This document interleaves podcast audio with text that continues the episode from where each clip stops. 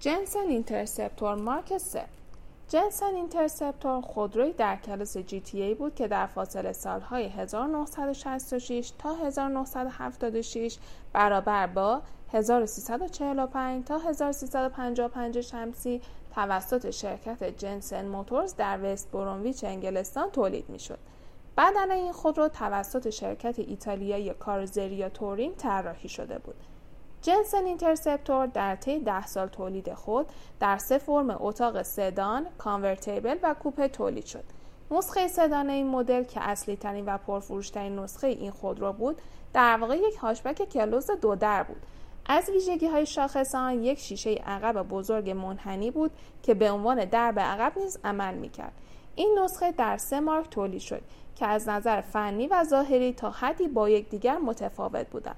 مارک یک و دو آن به ترتیب در سالهای 1966 و 1969 معرفی شدند. هر دوی آنها به یک موتور بزرگ 8 سیلندر 6 و 3 لیتری وی شکل کرایسلر با گیربکس دستی مجهز بودند که بعدها به گیربکس اتوماتیک تورک فلایت ارتقا پیدا کردند.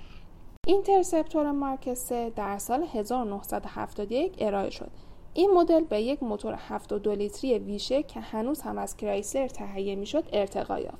مارک سه به طور استاندارد دارای رینگ های آلیاژی GKN سبک و تهویه مطبوع بود و فضای داخلی و صندلی های آن نیز به نسبت دو مدل قبلی خود اصلاح شده بود اما بدن همچنان تا حد زیادی با اینترسپتور مارک دو مطابقت داشت از نسخه سدان مارک 3 دو شکل بدنه دیگر یکی کانورتیبل دو درب از سال 1974 با تعداد تولید 509 عدد و یک کوپه notchback دو درب با تعداد تولید 46 عدد ساخته شدند.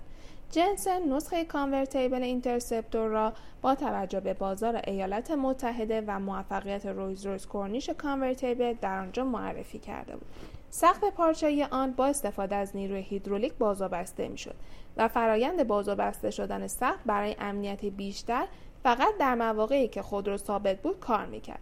به طور کلی تا سال 1976 و پیش از تعطیلی شرکت جنسن حدود 6408 دستگاه جنسن اینترسپتور تولید شد.